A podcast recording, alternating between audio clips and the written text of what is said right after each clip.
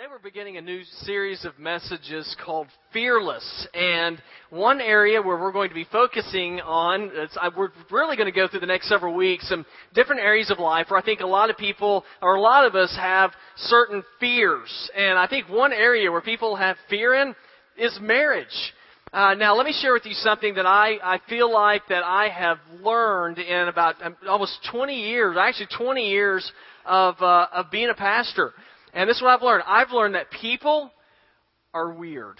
Now I know that seems really strange, but uh, and here's the deal: we're all we're all weird. We're all strange people. We all have different quirks and and uh, different things that we're fearful of. And I was looking up some different phobias that people have, and I know you've heard some of these before, but I'll just share with you. And the whole idea is that when I go through this list, you're going to find out we are pretty much afraid of everything. I mean, everything you can think of, somebody's scared of it. Uh, there's, of course, arachnophobia. I picked that one because I knew y'all know what that is. A fear of. Yeah, spiders. There's a fear of spiders. Uh, there's some that I'd never heard of before. Aulophobia, which is a fear, and this is really strange to me, a fear of flutes like you know the instrument? Like how weird is that? And guess it's zamfir i mean he scares me. But uh, there's a fear of flutes and there's a peladophobia which is a fear of bald people. Um, and so uh, some of you guys are frightening to many people. Uh, there's pentheraphobia which i like this one because my in-laws are here today. Jane and henry are right over here. Pentheraphobia is a fear of your mother-in-law now, uh, uh, and I know that many of you have been stricken with this. I have not. I love my mother-in-law, and I have to say that because she scares me. Um, and then there is also um, Dutch phobia. And I, I did this one in honor of Emily's sister-in-law. Dutch phobia, that is uh, a fear of Dutch people. I mean, how random and bizarre is that? So anyway, uh, I had some fun with this, y'all. There was a whole lot more I could have done. We could have gone through the whole service because some of them are great, but not appropriate. So we're just going to stop there. So there's a lot of things that people are afraid of in life. And one of the things really that people have a fear of is, is marriage. Now you can, you can say that is absolutely not true. People are not afraid of marriage. I mean, you know, over 90% of people get married. And that is true. 90% of people get married, but we know the statistic that says that half of those marriages end in divorce. And, and then I start thinking about what about the other 50% that don't get divorced? And I start thinking, how many of them are actually happy? I mean, you know, really. And that, that is kind of frightening to me to think about whenever I think about the whole idea of marriage and how many people are actually enjoying marriage. And then we see statistics that show us that people are getting married later and later every year. Uh, the average age for an American male to get married is about 29 years of age. Uh, for a female, it's 26 and a half. And they did a study on this. They said, why are you waiting so long to get married? And one of the top answers why is people said, because we've seen our parents' marriages and we don't want any part of that. And they're afraid of marriage. And I thought about that and I said, man, I really can't say that I blame them for being fearful about marriage. But what I do know is that when God created people, He did not create us to live our lives in fear he created us to live our lives in joy and in peace and in hope and in purpose. And one thing that we're going to see is that when God created men and women and He created marriage, that He did so not to scare us, but He created this institution in order to make us whole. And so if you have your Bible, we're going to look in, in uh, Mark chapter 10, verses 6 through 9. So I hope you'll have your Bible and you can look in there. It's a scripture that I'm sure some of you will be pretty familiar with, but I want to give you a background, some background information about this passage we're looking at. Jesus had been in northern Israel up by the Sea of Galilee, and he, he crossed over into the Jordan River, which feeds the Sea of Galilee, crossed over into the region of Judea, which is now modern day Jordan. And so he comes over there, he's going to do some more ministry over there, and as he crosses over, there's some religious leaders there, you know, guys, you know, like preacher people, and they're over there and ask Jesus a question. And they, these guys, unfortunately, were not asking Jesus questions in order to say, we want to learn. They're trying to trap him all the time because they didn't like Jesus because he was popular. And he was taking away followers from them. And so they asked him a very simple question. They said, is divorce permissible? Is it okay for people to get divorced? Now, their motives for asking this question were not really, they were not pure. Um, when Jesus went into into Judea, and this might be, be more than you want to know, but I think it kind of sets the context for this text. There's a guy named Herod Antipas who was the ruler of this region. Now, some of you are like, "Oh yeah, I remember Herod Antipas." Uh, most of you are like, "I don't know what you're talking about," so that's fine. It's me. And so, who is Herod Antipas? Well, he was the ruler in this region, but you're going to know him now. He was a guy who had been divorced. He left his wife and then he married his brother's wife. That's not good. Okay, and that's that makes for bad Christmases, right? And so he married his brother's wife. Now there was another guy who was related to Jesus named John the Baptist. Y'all familiar with John the Baptist? You've heard of him before. Um, John the Baptist called him out on this. And John the Baptist started speaking out against this. This is ungodly. It's not right. And so Herod took this for a while but then he didn't like it very much. And y'all remember what he did to John the Baptist? Yeah, he cut his head off. Now, the religious leaders of the day were hoping that Jesus might give an answer similar to John the Baptist, thinking, we're finally going to get Jesus in trouble here. So this is sort of the motivation behind the question, is it permissible for man to be divorced? But what Jesus did is Jesus answered the question by pointing out the hope that is actually involved in marriage. And his response opened up some reasons that we can find meaning and purpose in marriage to where we do not have to live in fear of marriage, but that we can live in the joy of marriage. And so I just want to share with us some, from our text today, some purposes for marriage that come from God. And the very first purpose that I see in marriage is God desires in our marriages to be the pilot. In other words, to lead and guide your marriage. Now, look with me in verse number, let's see, verse 6. It says, But from the beginning of creation, God made them male and female. Now, marriage is something that is sort of fresh on my mind right now because a few weeks ago I was able to do a wedding. And when the couple was getting married, I told them, I said, yeah, it's really neat that when you look at the very first marriage, that God is the one who performed the very first wedding ceremony. And I thought, I thought it was also neat that God is actually the very first father of the bride. You know, He's the one that gave Eve to be married to Adam. But the point in all of this is that it says from the very beginning, if you look in verse 6, from the very beginning, God had marriage in mind. Now, now why did He have marriage in mind? Because in God's estimation, as He watched Adam, and also in His foreknowledge, He knew that wholeness, when He calls people to be married, that they're only going to discover wholeness whenever they have a relationship with another person. Now, I'm not saying anything bad about singleness. Paul mentioned the importance of singleness. God calls people to singleness. He also calls people to marriage. And if you've been called to marriage, then I want you to know that you're only going to find wholeness in marriage. And you're only going to find wholeness in marriage whenever God is the pilot of your marriage.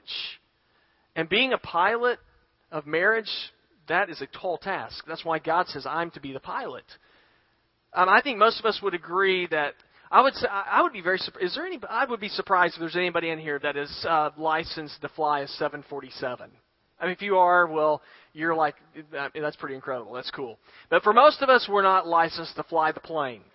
The only one that is licensed really to fly the plane of marriage is God. And if we try to do it on our own, guys, let me tell you something. Marriage is a complicated plane to try to fly on your own. Um, I really believe this. I believe that marriage is more difficult than flying a plane. And here's why. Because I believe men and women are from two completely different planets. right? I mean, we are different people. There was a study done by Harvard University where they went out and they went to playgrounds and they watched kids in order to see how boys and girls communicate differently. And when they in this study, what they discovered is that girls, when they communicated on the playground, that their communication was 100% verbal. Not that that's surprising, right? I mean, everything they do, it's always just talk, talk, talk, talk. Okay, when they watch the boys, when they watch the boys, boys' communication, you know how much of it was verbal, their communication? 60%, which I think is great. Now you think, what in the world is the other 40%? It is sound effects, right? It is grunts and groans and, you know, making vroom vroom sounds. This is, this is a Harvard study. So guys communicate 60% with words, women 100. Uh, some studies even say that women speak on average 25,000 words a day. Men, on average, supposedly speak anywhere from 10 to 15,000 words a day. That right there is a recipe for trouble. Now, I promise you, marriage isn't a plane you want to fly on your own. God did not design us to be the ones flying the plane. And yet many of us are trying to shove God out of the pilot seat in marriage and say, I'm going to fly this plane by myself. But what happens when we try to fly a 747 by ourselves? I can tell you what's going to happen with me. If I'm flying the 747, I am going to crash it.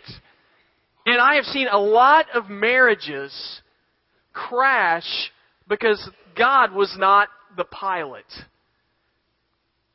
Now, I know for me, I, I like to try to slide over into the pilot seat a lot in marriage.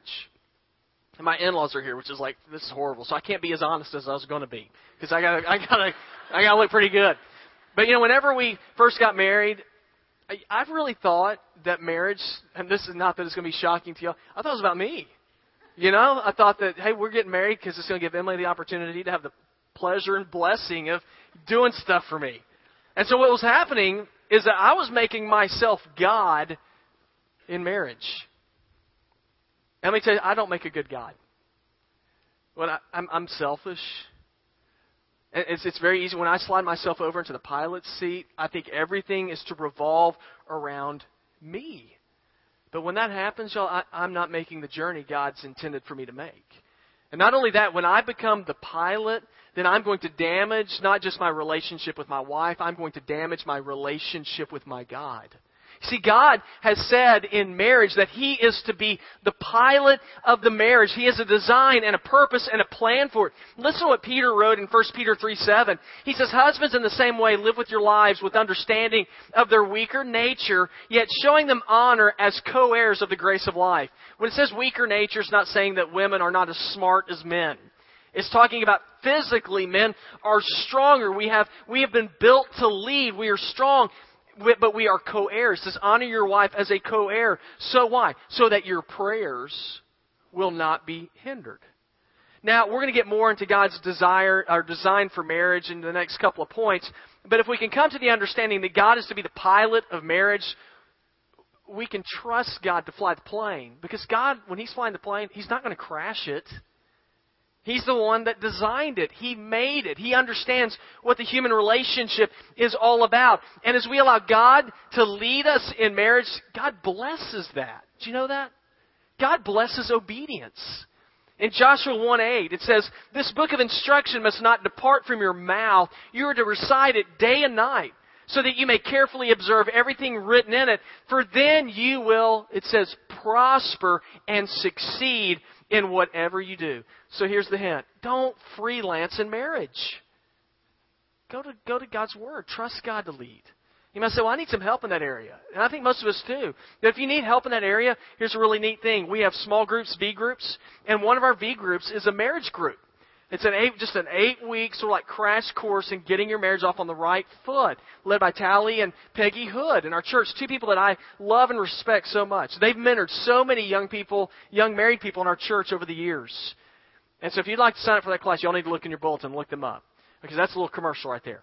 Okay, so back to marriage. Now, what is God's design and purpose for marriage? First purpose is for God to be the pilot of the marriage. But here's the second thing. God, God's purpose in our marriages is for us to have teamwork in our marriages. Now look with me in verses 7 and 8. It says, For this reason a man will leave his father and mother and be joined to his wife, and the two will become one flesh. One of the great barriers that happens in marriages is whenever couples get married and yet they still keep themselves under the leadership of, of their mom and dad at home. Now, I'm not saying that whenever you get married that you're supposed to, you know, move halfway across the country and then totally ignore everything your parents say and say, I don't care about you anymore. If, if we did that, then we're breaking the fifth commandment. Which is where God says that we are to honor our father and mother. But whenever a person gets married, the authority changes because a new family's been established and mom and dad no longer have say over their children. Does that make sense? Mom and dad are not the ones who are to say, "Y'all, you, I know that y'all are married now, but you can't do this. You have to do what we say." That that's over. Now, the new husband and wife are still to honor their families, but they are to make their spouses their number one relationship. In marriage, the number one relationship that there is in your family is you and your spouse. It's not you and your mom and dad. It's not you and your kids. It's you and your spouse. Only one other relationship is to take precedent over your relationship with your spouse, and that is your relationship with Jesus. Okay, so how close is our relationship with our spouse to be? If you look in verses 7 and 8, it says the husband is to be joined to his wife. That word joined is a really neat word. It means to be glued together. It means to be cemented together. Okay, would y'all say that's pretty close? if you're glued to somebody, oh, I mean that's, that sounds frightening in one way, but that's, it wasn't meant to be frightening. It's just to say you you are. That's why we say we you are one flesh. The very first marriage took place between Adam and Eve. Where did Eve come from? Y'all remember? Adam's rib. That's exactly right. That's why Adam said, She is bone of my bone and flesh of my flesh. They were literally one flesh, literally. Today, when we get married, there is something mysterious that happens through God, and that is that we become one flesh with our spouse we become one flesh. How does that happen? Well, it's, it's a mystery. Ephesians 5, 32 and 33 says, This mystery, speaking of becoming one flesh, is profound. Each one of you is to love his wife as himself, and the wife is to respect her husband. And when that happens, we come together in marriage, it says we become one flesh. What's the idea behind one flesh? Well, that we're one. And whenever you're one flesh, you take care of your flesh, right? You take care of yourself.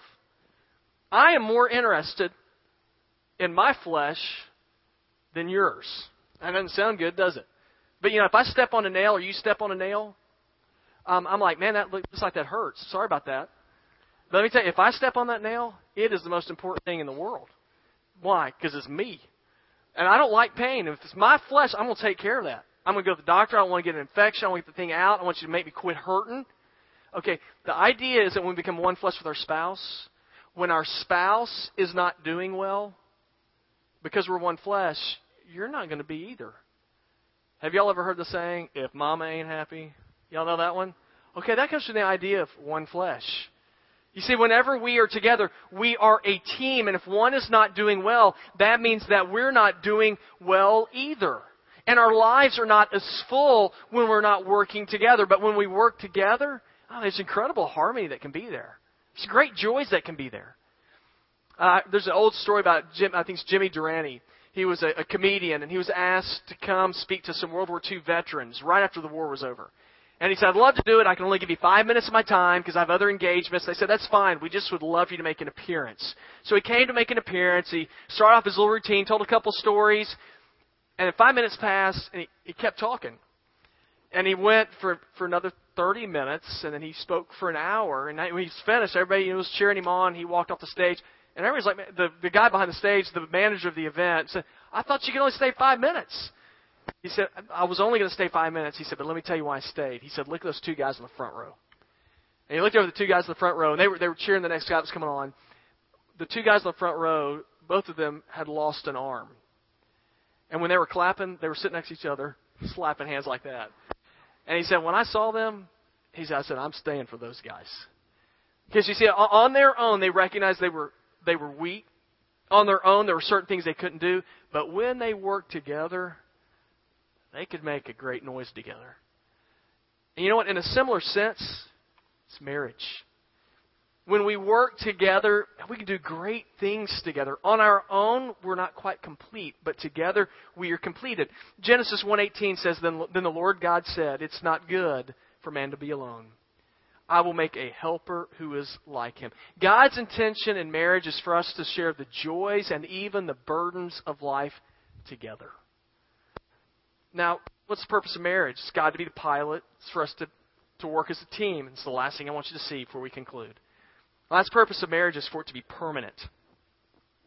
Marriage is to be permanent. Uh, verse 9, last verse. Therefore, what God has joined together, man must not separate. Now, this makes a whole lot of sense. When you see the context of this scripture, remember, Herod Antipas had divorced his wife, married his brother's wife, had John the Baptist killed, and the, the, these guys come in, the religious leaders, saying, "What do you think about divorce?" I mean, it's it's a setup question. Instead of Jesus getting you know all angry, he just goes back and says, "Well, let's just go back and see what God says." And he says, "What God has joined together," he said, "Man must not separate." In other words, marriage it is a covenant. You know, marriage is not a contract. Man, there's a difference between a contract and a covenant. Contract, you live up to your end of the bargain, things go well. Uh, but if somebody does, if the other party doesn't live up to their bargain, you can you can you just clean off your hands and say, "You screwed up. I'm out of here." Too many people look at marriage as a contract. It is a covenant. It is between a man and a woman where you are making a covenant with them that you will be with them, be faithful to them unconditionally as God has been faithful to you unconditionally. Now, this was not being taught everywhere. There were religious leaders of the day who were making allowances for divorce to make life easier. One of the most respected teachers of the day was a rabbi during this day. His name was Hillel. And Hillel said, "You know what? Here's you, you can you can justifiably leave your wife for these, these reasons, and you'll find I think you'll find these interesting. If your if your wife has a loud voice, okay, think, man, and none of us going to be married there. Uh, if your if your wife speaks poorly about your parents in front of you, if she burns your meal, that was Hillel. This is a respected rabbi. Another rabbi of the day, his name was Akiba. He went the length of saying that a man could divorce his wife if he found a woman whom he liked better and considered more beautiful. Now, those were the teachings of the day. Do those teachings show, uh, demonstrate the idea that marriage is to be permanent? No. It's a horrible teaching that was going on during that time. So why is it so important for us to view marriage as a marriage uh, of permanence? Here's why. Because marriage represents the relationship that God has with people. Now, can you imagine if God held the same view in his relationship with us that so many people hold concerning marriage? none of us would be connected to God. God is faithful to us in love and in permanence because He's committed to us regardless. God loves you unconditionally. Romans 5 8 shows the permanence of God's relationships with people when it says God demonstrates His own love towards us in this, in that while we were yet sinners, Christ died for us. Do you realize every day we step outside the bounds of God? Do you realize every day we sin against God, and yet God faithfully chooses to love us anyway? Because He's married to us. In Lamentations 3 22 and 23, it says, Because of the Lord's great love, we are not consumed, for His compassions never fail. They are new every morning. Great is your faithfulness. Our world needs to see a picture of our God. Let me tell you something. One of the best pictures you can give of God is to have a marriage that honors God. If you want to make a difference in this world today, one of the best ways you can do it is how you treat and love and care for your husband and your wife. And you honor your spouse, you are honoring God, and you are giving a picture to a world that is in desperate need of seeing God to see what God's like. Is marriage important? Yes. Is it scary? Yeah. But do we need to be fearful of it? No. Why? Because God made it. And when God made it, He made it for a reason. He made it as a way for us to have companionship and as a way for us to see how God Himself works in our lives. What's His purpose for marriage? It's for Him to be the pilot, it's for our marriages to demonstrate teamwork, teamwork and our marriages to be permanent. All right, that's a pretty good little checklist. Kind of look at that. Here's a question for you. How you doing? Don't answer out loud. Wives, don't speak for your husbands either. Yeah, how you doing in marriage? How's it going? Some you might say, you know what, I, I am a believer, I'm a follower of Jesus, but my marriage doesn't represent the kind of love that God has for me. What am I supposed to do? You know, the best thing you can do is just simply take time in just a few moments to pray and to pray with your spouse. And say, God, I desire for my marriage to honor you. Lord, I pray that you will open up my heart and my mind to you. And God, may I quit looking at marriage as a way to get my rights and what I deserve, but, but to look and to see how I, through my life, can show my wife how you've loved me. I can show my husband how you've loved me.